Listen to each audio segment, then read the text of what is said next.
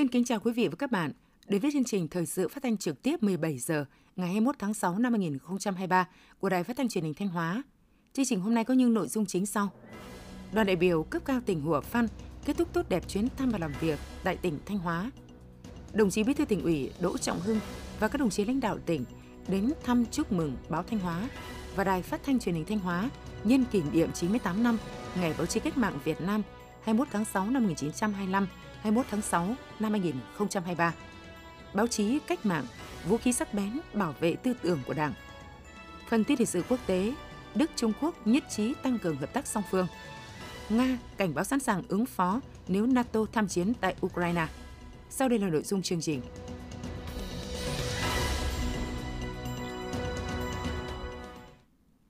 Sáng nay ngày 21 tháng 6, đồng chí Đỗ Trọng Hưng, Ủy viên Trung ương Đảng, Bí thư tỉnh ủy, Chủ tịch Hội đồng nhân dân tỉnh cùng các đồng chí lãnh đạo tỉnh Thanh Hóa đã tiến đoàn đại biểu cấp cao tỉnh Hùa Phan do đồng chí Phan Say Pheng Suma, Ủy viên Trung Đảng Nhân dân Cách mạng Lào, Bí thư tỉnh ủy, tỉnh trưởng tỉnh Hùa Phan làm trưởng đoàn, kết thúc tốt đẹp chuyến thăm và làm việc tại tỉnh Thanh Hóa. Phóng viên Thanh Tâm thông tin.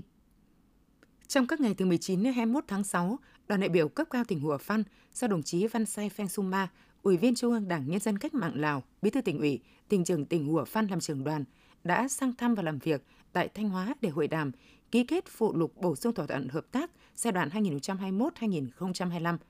Thỏa thuận hợp tác năm 2023 giữa hai tỉnh Thanh Hóa Hủa Văn. Đoàn đã đến đặt vòng hoa, dâng hương tại khu văn hóa tưởng niệm Chủ tịch Hồ Chí Minh, đền thờ bà mẹ Việt Nam anh hùng và các anh hùng liệt sĩ, nghĩa trang liệt sĩ Hàm Rồng, đến thăm và làm việc tại trường chính trị tỉnh Thanh Hóa – trường cao đẳng công nghiệp Thanh Hóa và một số hoạt động khác. Trong không khí thắm tỉnh hữu nghị anh em thân thiết, thay mặt lãnh đạo tỉnh, đồng chí Bí thư Đỗ Trọng Hưng chúc đồng chí Bí thư tỉnh ủy, tỉnh trưởng tỉnh Hủa Phan, Văn Sai Phanh Sung Ma và đoàn cấp cao tỉnh Hủa Phan lên đường về nước bình an. Chúc Đảng bộ chính quyền và nhân dân tỉnh Hủa Phan có những bước phát triển mới nhanh hơn, mạnh hơn và vững chắc hơn. Chúc tình hữu nghị của hai đảng, hai nhà nước, hai tỉnh Thanh Hóa, Hủa Phan mãi mãi xanh tươi, đời đời bền vững. Thưa quý vị và các bạn,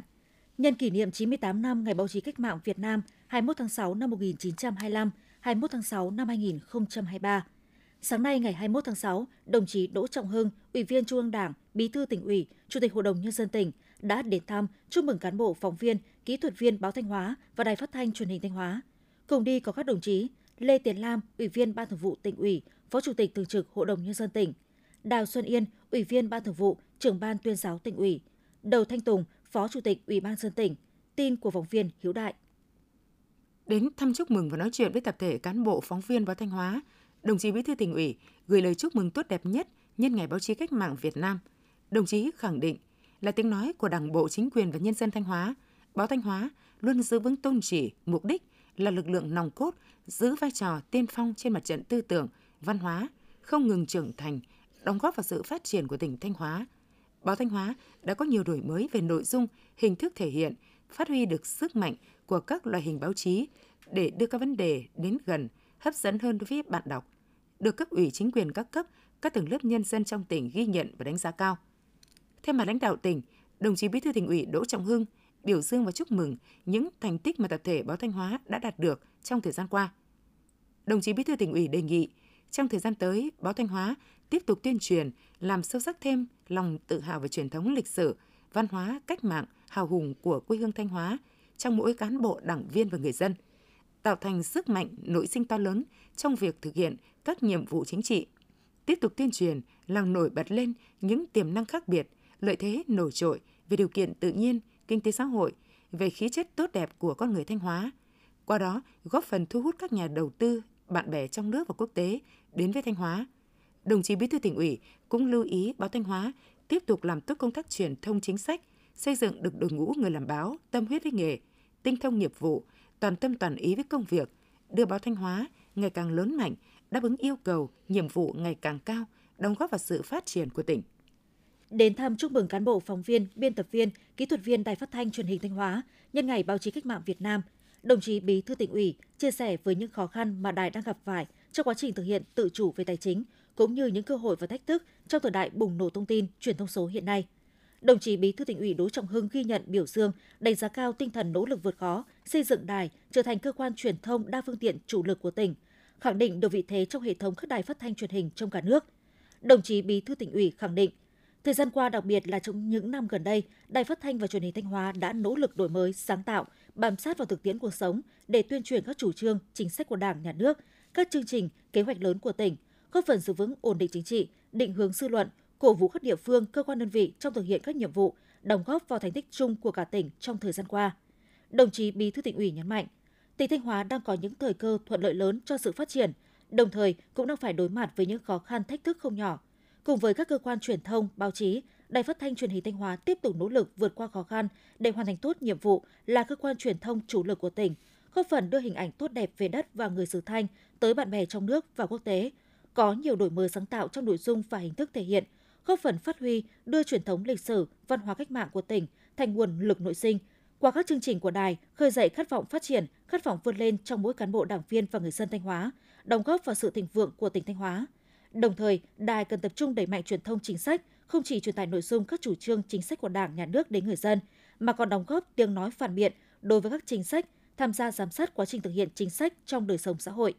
Đồng chí Bí thư tỉnh ủy cũng lưu ý, đài sớm hoàn thiện đề án xây dựng và phát triển đài phát thanh truyền hình Thanh Hóa đến năm 2030, tầm nhìn đến năm 2015. Trong đó phải đánh giá thật kỹ về cơ hội và thách thức, cũng như những mục tiêu, nhiệm vụ quan trọng của đài trong giai đoạn tới, để tạo tiền đề định hướng cho sự phát triển của đài, phục vụ tốt hơn nữa cho các nhiệm vụ chính trị được giao.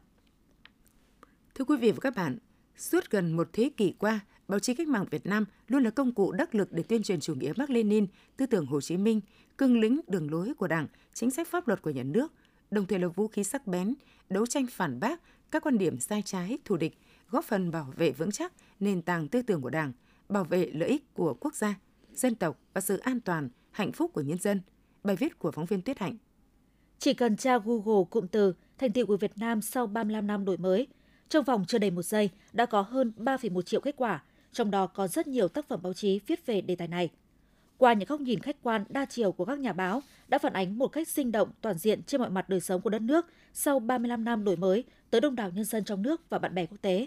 Đồng thời, góp phần bẻ gãy, đập tan mọi luận điệu xuyên tạc của kẻ xấu, hòng phủ nhận những thành quả to lớn mà toàn Đảng, toàn dân và toàn quân ta đã nỗ lực đạt được.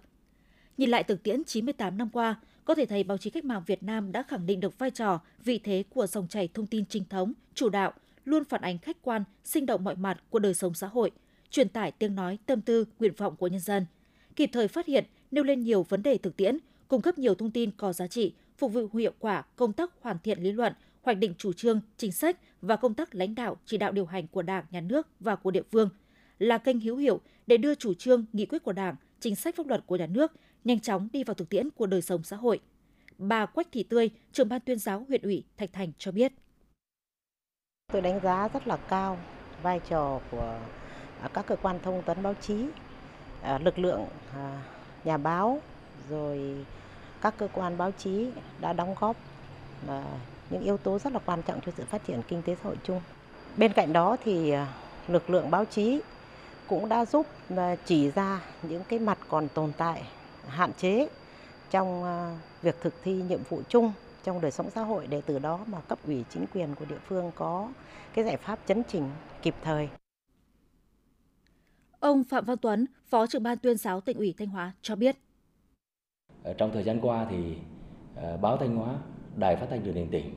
là hai cơ quan chủ đạo trong cái việc triển khai thực hiện các cái nhiệm vụ tuyên truyền bảo vệ nền tảng tư tưởng của Đảng. Trong đó trọng tâm đó là đẩy mạnh cái tuyên truyền về phát triển kinh tế xã hội, nhất là các chương trình dự án, xây dựng cái đội ngũ cộng tác viên ở các cấp,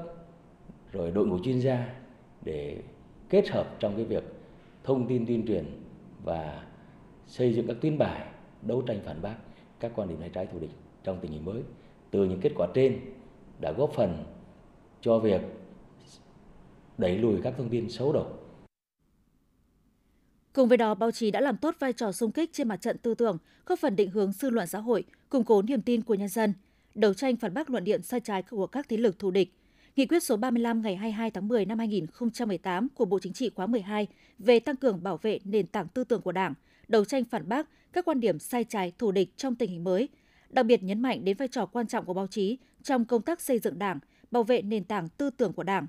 Đại hội đại biểu toàn quốc lần thứ 13 của Đảng tiếp tục nhấn mạnh một trong những nhiệm vụ quan trọng của báo chí trong tình hình mới, đó là kiên quyết đấu tranh, loại bỏ các sản phẩm, thông tin độc hại, xuyên tạc, phản động, ảnh hưởng xấu đến ổn định chính trị xã hội, thuần phong mỹ tục.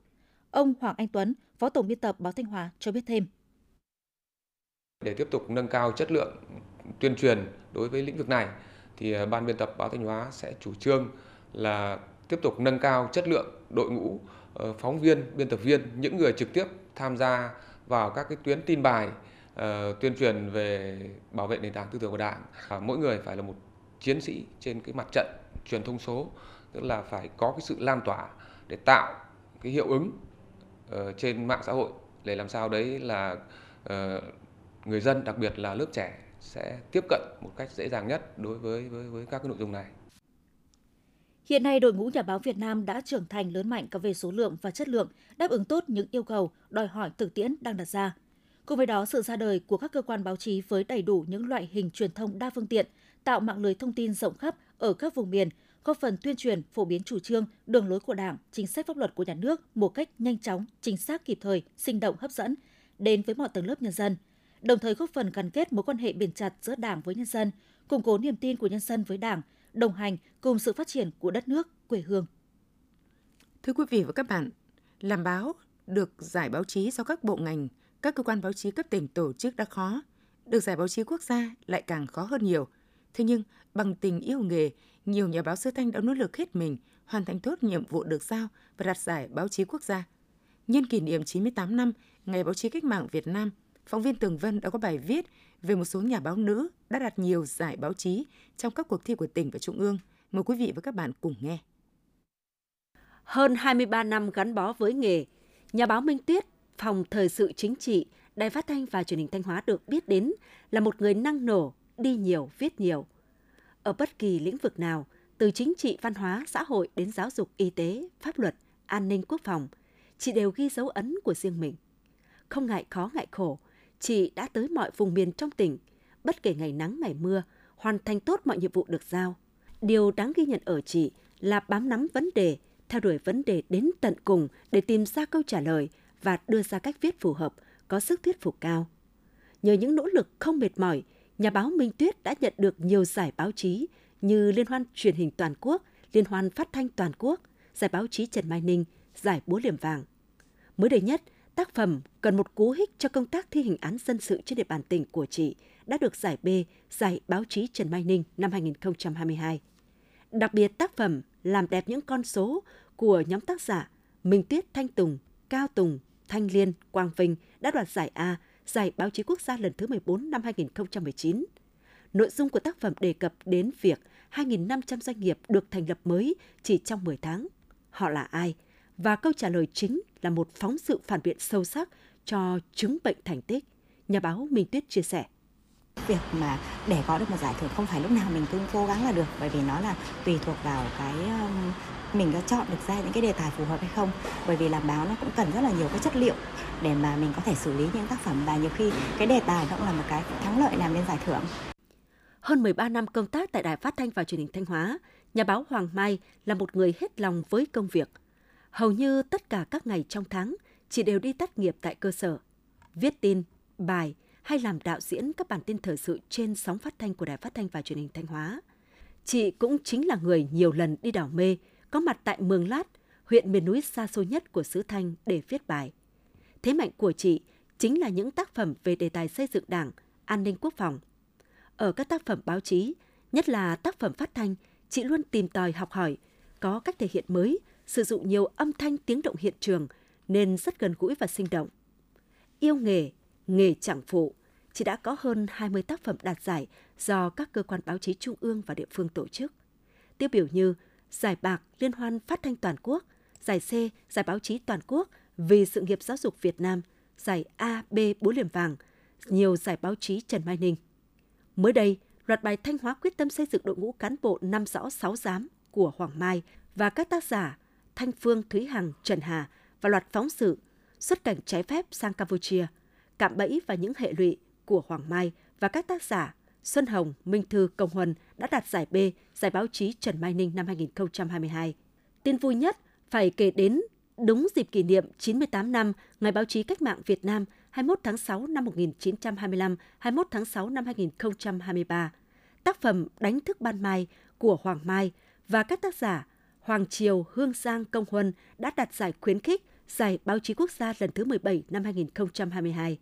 Tác giả Hoàng Mai phấn khởi cho biết. Tham gia giải báo chí quốc gia lần này thì nhóm của chúng tôi có phóng sự chuyên đề với cái chủ đề đánh thức ban mai. Bài viết kể về hành trình đầy nước mắt của những người làm cha, làm mẹ à, đã vượt qua cái thời gian khủng hoảng khi mà đón nhận à, tin con mình mắc hội chứng tự kỷ và họ đã can đảm đối mặt à, đồng hành cùng con dẫu biết rằng là cái cuộc hành trình đó còn rất nhiều khó khăn đang chờ ở phía trước và tất cả vì cái mục đích là giúp con tiến bộ hòa nhập với cuộc sống như bao đứa trẻ bình thường. Có thể nói rằng với lòng yêu nghề, nhà báo Minh Tuyết, nhà báo Hoàng Mai nói riêng và các nhà báo xứ Thanh nói chung đã vượt qua mọi khó khăn vất vả để khẳng định vai trò vị trí của mình trong làng báo, đóng góp vào sự phát triển của báo chí cách mạng nước nhà. Quý vị và các bạn đang nghe chương trình Thời sự phát thanh của Đài Phát thanh Truyền hình Thanh Hóa. Chương trình đang được thực hiện trực tiếp trên 6 FM tần số 92,3 MHz. Tiếp theo là những thông tin đáng chú ý mà phóng viên đài chúng tôi vừa cập nhật. Chủ tịch Ủy ban nhân dân tỉnh Thanh Hóa Đỗ Minh Tuấn vừa ra lời kêu gọi toàn dân đăng ký, kích hoạt và sử dụng tài khoản định danh điện tử VNeID. Đài Phát thanh và Truyền hình Thanh Hóa xin trân trọng giới thiệu nội dung lời kêu gọi thực hiện quyết định số 06 QĐ-TTG ngày 6 tháng 1 năm 2022 của Thủ tướng Chính phủ phê duyệt đề án phát triển ứng dụng dữ liệu về dân cư định danh và xác thực điện tử phục vụ chuyển đổi số quốc gia giai đoạn 2022-2025, tầm nhìn đến năm 2030, gọi tắt là đề án 06 với sự quyết tâm lãnh đạo chỉ đạo nhất quán tập trung cao độ, tỉnh Thanh Hóa đã tập trung nguồn lực, huy động sự vào cuộc của cả hệ thống chính trị cùng sự tham gia của các tổ chức doanh nghiệp và đặc biệt là sự ủng hộ, hưởng ứng tích cực của nhân dân trên địa bàn. Đến nay, tỉnh nhà đã đạt được những kết quả quan trọng, tạo được sự chuyển biến tích cực trong thực hiện các mục tiêu nhiệm vụ mà đề án 06 đặt ra. Những tiện ích của đề án 06 ngày càng được hiện thực hóa và đi vào thực tiễn đời sống, giúp tiết kiệm thời gian chi phí, đóng góp quan trọng vào sự phát triển kinh tế xã hội của địa phương, quyết định sự thành công của chương trình chuyển đổi số quốc gia.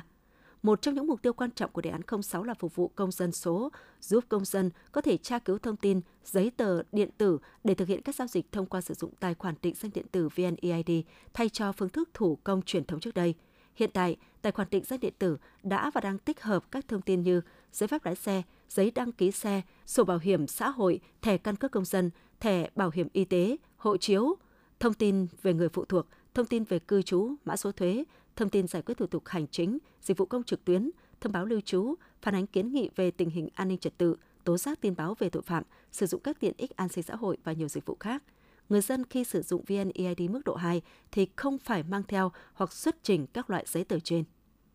Với sự ủng hộ hưởng ứng tích cực của nhân dân, đến nay tỉnh Thanh Hóa đã được Bộ Công an phê duyệt gần 1,5 triệu tài khoản định danh điện tử. Tuy nhiên, tỷ lệ công dân thực hiện kích hoạt tài khoản định danh điện tử khi nhận được tin nhắn từ Bộ Công an gửi đến còn chưa cao, toàn tỉnh mới kích hoạt được gần 600.000 tài khoản, dẫn đến còn nhiều công dân chưa thể sử dụng những tiện ích thiết thực mà tài khoản định danh điện tử mang lại. Để phát huy tối đa những lợi ích tiện ích của việc kích hoạt và sử dụng tài khoản định danh điện tử, tôi trân trọng kêu gọi toàn thể nhân dân, cán bộ công chức viên chức, đảng viên, đoàn viên thanh niên, lực lượng vũ trang, người lao động trên địa bàn tỉnh hãy phát huy cao độ tinh thần đoàn kết, truyền thống anh hùng và khát vọng vươn lên của người dân Thanh Hóa, đồng loạt tích cực hưởng ứng, tham gia đăng ký kích hoạt tài khoản định danh điện tử, phấn đấu hoàn thành trước ngày 30 tháng 6 năm 2023, tạo khí thế thi đua sôi nổi, rộng khắp trong toàn tỉnh. Qua đó, bản thân mình sẽ trở thành những công dân số trong xã hội số và trong nền kinh tế số, được trải nghiệm những tiện ích mà tài khoản định danh điện tử mang lại. Đồng thời góp sức mình vào công cuộc chuyển đổi số quốc gia, xây dựng tỉnh nhà ngày càng giàu mạnh, văn minh và hiện đại. Chủ tịch Ủy ban dân tỉnh Thanh Hóa Đỗ Minh Tuấn Sáng nay ngày 21 tháng 6 tại huyện Mường Lát, Ban Thường trực Ủy ban Mặt trận Tổ quốc tỉnh Thanh Hóa tổ chức chương trình bàn giao 100 căn nhà đại đoàn kết cho các hộ nghèo thuộc huyện Mường Lát. Tới dự có đồng chí Phạm Thị Thanh Thủy, Ủy viên Ban Thường vụ, Trưởng ban Dân vận tỉnh ủy, Chủ tịch Ủy ban Mặt trận Tổ quốc tỉnh. Phóng viên Cẩm Thơ đưa tin. Cuối năm 2022, Thường trực tỉnh ủy Thanh Hóa đã thống nhất chủ trương hỗ trợ kinh phí xây dựng 100 nhà đại đoàn kết cho hộ nghèo đang ở nhà tạm, nhà xuống cấp nghiêm trọng tại huyện Mường Lát từ nguồn hỗ trợ của Ngân hàng Thương mại Cổ phần Hàng hải Việt Nam. Ngay sau đó, Ban Thường trực Ủy ban Mặt trận Tổ quốc tỉnh đã xây dựng kế hoạch phối hợp với cấp ủy chính quyền, Mặt trận Tổ quốc và các tổ chức chính trị xã hội huyện Mường Lát để triển khai xây dựng nhà. Đến nay, 100 căn nhà đại đoàn kết đã hoàn thành, đảm bảo ba cứng, nền cứng, vách cứng, mái cứng theo quy định. Trong đó có 43 căn là nhà xây cấp 4, 57 căn là nhà gỗ. Bình quân mỗi căn nhà rộng 62,5 m2. Tổng kinh phí xây dựng nhà ở hơn 13 tỷ đồng, trong đó Ngân hàng Thương mại Cổ phần Hàng hải Việt Nam hỗ trợ 6 tỷ đồng, nguồn vay Ngân hàng Chính sách Xã hội hơn 3,2 tỷ đồng, còn lại là nguồn tự có của các gia đình và ủng hộ giúp đỡ của họ hàng, bà con thôn bản. Phát biểu tại chương trình, đồng chí Phạm Thị Thanh Thủy, Ủy viên Ban Thường vụ, trưởng Ban dân vận tỉnh ủy, Chủ tịch Ủy ban Mặt trận Tổ quốc tỉnh gửi lời cảm ơn tới lãnh đạo Ngân hàng Thương mại Cổ phần Hàng hải Việt Nam, quỹ kết nối yêu thương, lan tỏa nhân ái. Trong thời gian qua đã luôn đồng hành, chung tay cùng tỉnh Thanh Hóa thực hiện các chương trình an sinh xã hội, góp phần cùng Đảng, Nhà nước và tỉnh Thanh Hóa trong công cuộc xóa đói giảm nghèo tại huyện Mường Lát và các địa phương trong tỉnh. Đồng chí cũng ghi nhận, đánh giá cao sự vào cuộc tích cực đồng bộ, trách nhiệm của cấp ủy chính quyền, mặt trận Tổ quốc, các tổ chức đoàn thể huyện Mường Lát trong việc triển khai xây dựng nhà đại đoàn kết cho các hộ nghèo, đảm bảo chất lượng, đúng tiến độ, đúng đối tượng. Đồng chí trưởng ban dân vận tỉnh ủy, Chủ tịch Ủy ban Mặt trận Tổ quốc tỉnh chúc các gia đình được hỗ trợ nhà đại đoàn kết, tiếp tục vươn lên xây dựng cuộc sống ngày càng ấm no, hạnh phúc. Nhân dịp này, Quỹ kết nối yêu thương, lan tỏa nhân ái đã trao tặng 100 chiếc quạt điện cho các hộ nghèo huyện Mường Lát. Chiều nay ngày 21 tháng 6, đồng chí Lê Tiến Lam, Ủy viên Ban Thường vụ tỉnh ủy, Phó Chủ tịch Thường trực Hội đồng nhân dân tỉnh đã chủ trì buổi làm việc giữa Thường trực Hội đồng nhân dân tỉnh với Ủy ban nhân dân tỉnh, giám sát về việc chấp hành pháp luật trong công tác quản lý nhà nước về quy hoạch xây dựng trên địa bàn tỉnh giai đoạn 2016-2022. Dự buổi làm việc có các đồng chí Mai Xuân Liêm, Ủy viên Ban Thường vụ tỉnh ủy, Phó Chủ tịch Ủy ban nhân dân tỉnh, Nguyễn Quang Hải, Phó Chủ tịch Hội đồng nhân dân tỉnh, lãnh đạo các sở ngành chức năng liên quan. Báo cáo của Ủy ban nhân dân tỉnh cho biết, giai đoạn 2016-2022, công tác quy hoạch xây dựng, quy hoạch đô thị được thực hiện đồng bộ trên toàn hệ thống đô thị trên địa bàn tỉnh. Đến nay, Thanh Hóa có 34 đô thị, tỷ lệ đô thị hóa đạt 36%, gấp hơn 3 lần so với năm 2011. Tốc độ đô thị hóa của tỉnh cao hơn so với trung bình cả nước. Nội dung các đồ án quy hoạch đã được cải thiện nhiều trong những năm qua, góp phần thu hút đầu tư, thúc đẩy phát triển kinh tế xã hội. Công tác cấp giấy phép xây dựng đã được Ủy ban nhân dân các cấp, Sở Xây dựng quan tâm triển khai kịp thời. Việc cấp giấy phép xây dựng ngày càng được phân cấp mạnh do Ủy ban nhân dân cấp huyện thực hiện, tạo điều kiện thuận lợi cho tổ chức doanh nghiệp và người dân. Công tác thanh tra kiểm tra cũng được chú trọng, qua đó kịp thời phát hiện và khắc phục những sơ hở, vi phạm trong công tác lập, quản lý các đồ án quy hoạch. Các đại biểu tham dự buổi làm việc đã tập trung phân tích, chỉ rõ những khó khăn vướng mắc, tồn tại, hạn chế nguyên nhân và trách nhiệm của các cấp các ngành trong công tác lập, thẩm định, trình phê duyệt quy hoạch xây dựng, trong công tác quản lý nhà nước về quy hoạch xây dựng, trong tổ chức xây dựng theo đồ án quy hoạch được duyệt và những vướng mắc bất cập trong các quy định của pháp luật về quy hoạch xây dựng cũng như những quy định pháp luật chuyên ngành khác. Phát biểu kết luận buổi làm việc, Phó Chủ tịch Thường trực Hội đồng nhân dân tỉnh Lê Tiến Lam ghi nhận những kết quả đạt được trong việc lãnh đạo chỉ đạo tổ chức thực hiện các quy định của pháp luật về công tác quản lý nhà nước về quy hoạch xây dựng trên địa bàn tỉnh giai đoạn 2016-2022. Đồng thời chỉ ra những khó khăn vướng mắc, tồn tại, hạn chế cho công tác này thời gian qua. Về nhiệm vụ thời gian tới, Phó Chủ tịch Thường trực Hội đồng nhân dân tỉnh Lê Tiến Lam đề nghị Ủy ban nhân dân tỉnh chỉ đạo các sở ngành, Ủy ban nhân dân cấp huyện có những giải pháp để thực hiện tốt hơn công tác lập, thẩm định phê duyệt quy hoạch xây dựng, quản lý nhà nước về quy hoạch xây dựng trên địa bàn tỉnh, đẩy mạnh việc đổi mới tư duy trong quản lý nhà nước về đô thị gắn với nâng cao phẩm chất, năng lực và trình độ của cán bộ quản lý đô thị các cấp, tăng cường công tác thanh tra kiểm tra, hướng dẫn các địa phương thực hiện công tác quản lý quy hoạch, đầu tư xây dựng theo quy hoạch được duyệt, kịp thời chấn chỉnh, khắc phục những vấn đề tồn tại hạn chế trong công tác quản lý quy hoạch xây dựng. Trong những năm qua, Ban Thường vụ tỉnh ủy và các cấp ủy trong tỉnh đã tập trung lãnh đạo chỉ đạo củng cố, nâng cao chất lượng tổ chức cơ sở đảng, nâng cao chất lượng đảng viên và phát triển đảng viên nói chung, đặc biệt là phát triển đảng viên trong các doanh nghiệp ngoài nhà nước và trong học sinh sinh viên với nhiều cách làm hiệu quả, phù hợp với tình hình thực tiễn. Từ đầu nhiệm kỳ 2020-2025 đến nay, toàn tỉnh kết nạp được gần 16.000 đảng viên mới. Đối với phát triển đảng trong học sinh sinh viên trên địa bàn tỉnh, được kết nạp là trên 1.700 đảng viên. Đối với phát triển đảng viên trong doanh nghiệp, hiện nay toàn tỉnh có 268 tổ chức đảng trong doanh nghiệp với trên 9.900 đảng viên, có gần 1.300 đảng viên là cán bộ lãnh đạo, quản lý doanh nghiệp. Từ đầu nhiệm kỳ 2020-2025 đến nay, toàn tỉnh kết nạp được trên 1.200 đảng viên trong khối doanh nghiệp, trong đó có trên 400 đảng viên trong các doanh nghiệp ngoài nhà nước. Đến thời điểm này, tại Thanh Hóa tỷ lệ sử dụng các giống tiến bộ, ứng dụng kỹ thuật sinh học đạt 93% đối với lúa, 100% đối với ngô, 82% đối với rau màu, 87% đối với cây công nghiệp. Ứng dụng công nghệ nhà kính, nhà màng để sản xuất rau quả, hoa đến nay trên địa bàn tỉnh đạt trên 170 hecta. Diện tích sản xuất lúa theo hướng hữu cơ trên địa bàn tỉnh đến nay đạt 840 hecta. Đã nghiên cứu chọn tạo thành công 12 giống lúa, du nhập khảo nghiệm 6 giống mía mới có năng suất, trữ đường cao, bổ sung vào cơ cấu giống lúa chủ lực của tỉnh. Diện tích gieo trồng ngô biến đổi gen trên địa bàn tỉnh hàng năm đạt trên 10.900 hecta, cho năng suất cao, có khả năng kháng sâu bệnh, góp phần tăng lợi nhuận cho người trồng. Xây dựng hoàn chỉnh quy trình và ứng dụng trên diện tích 6.900 hecta lúa sản xuất thông minh thích ứng biến đổi khí hậu và 1.400 hecta sau các loại. Tiếp nhận chuyển giao thành công công nghệ sinh học trong sản xuất nấm ăn, nấm dược liệu, đông trùng hạ thảo, lan kim tuyến. Diện tích được ứng dụng chuyển giao công nghệ tưới nước tiết kiệm đối với rau an toàn, cây ăn quả và vùng mía thâm canh trên địa bàn tỉnh đến nay đạt trên 2.800 ha, tăng 130 ha so với năm 2021. Sản xuất tập trung theo chuỗi giá trị tiếp tục được triển khai mở rộng. Các mô hình liên kết sản xuất và bao tiêu sản phẩm các loại cây trồng với tổng diện tích liên kết trên 80.000 ha, Giá trị sản phẩm thu được trên 1 hecta đất trồng trọt năm 2022 ước đạt 115 triệu đồng một hecta, tăng 3 triệu đồng một hecta so với năm 2021. Hiện nay có 72 doanh nghiệp hoạt động trong lĩnh vực chăn nuôi quy mô lớn, trong đó có các doanh nghiệp chăn nuôi lớn có vốn đầu tư nước ngoài. Toàn tỉnh có 47 khu cụm trang trại chăn nuôi tập trung. Các khu chăn nuôi tập trung trên địa bàn tỉnh trong những năm qua đã hình thành và phát triển đáp ứng đúng theo quy hoạch vùng và chỉ đạo hướng dẫn của cơ quan chuyên môn gắn với sự phù hợp yếu tố vị trí, địa hình, kinh tế và xã hội của địa phương. Từ năm 2022 đến nay, Ủy ban dân tỉnh đã chấp thuận chủ trương đầu tư 9 dự án chăn nuôi lợn, gà và vịt công nghệ cao với tổng mức đầu tư đạt 770 tỷ đồng. Sáng ngày 21 tháng 6, Ban Thường vụ Liên đoàn Lao động huyện Thiệu Hóa tổ chức hội thi văn nghệ quần chúng công nhân viên chức lao động chào mừng Đại hội Công đoàn huyện lần thứ 6, nhiệm kỳ 2023-2028. Hội thi có 18 tiết mục được lựa chọn qua vòng thi ở 6 cụm cơ sở với sự tham gia của hơn 400 diễn viên là công nhân viên chức lao động đến từ các công đoàn cơ sở trong huyện. Với chủ đề ca ngợi Đảng Quang Vinh, Bác Hồ vĩ đại, ca ngợi quê hương đất nước, ca ngợi giai cấp công nhân và tổ chức công đoàn, các tiết mục tham gia hội thi được dàn dựng công phu, tập luyện kỹ lưỡng, có chất lượng đã mang đến cho khán giả nhiều cảm xúc và ấn tượng tốt đẹp.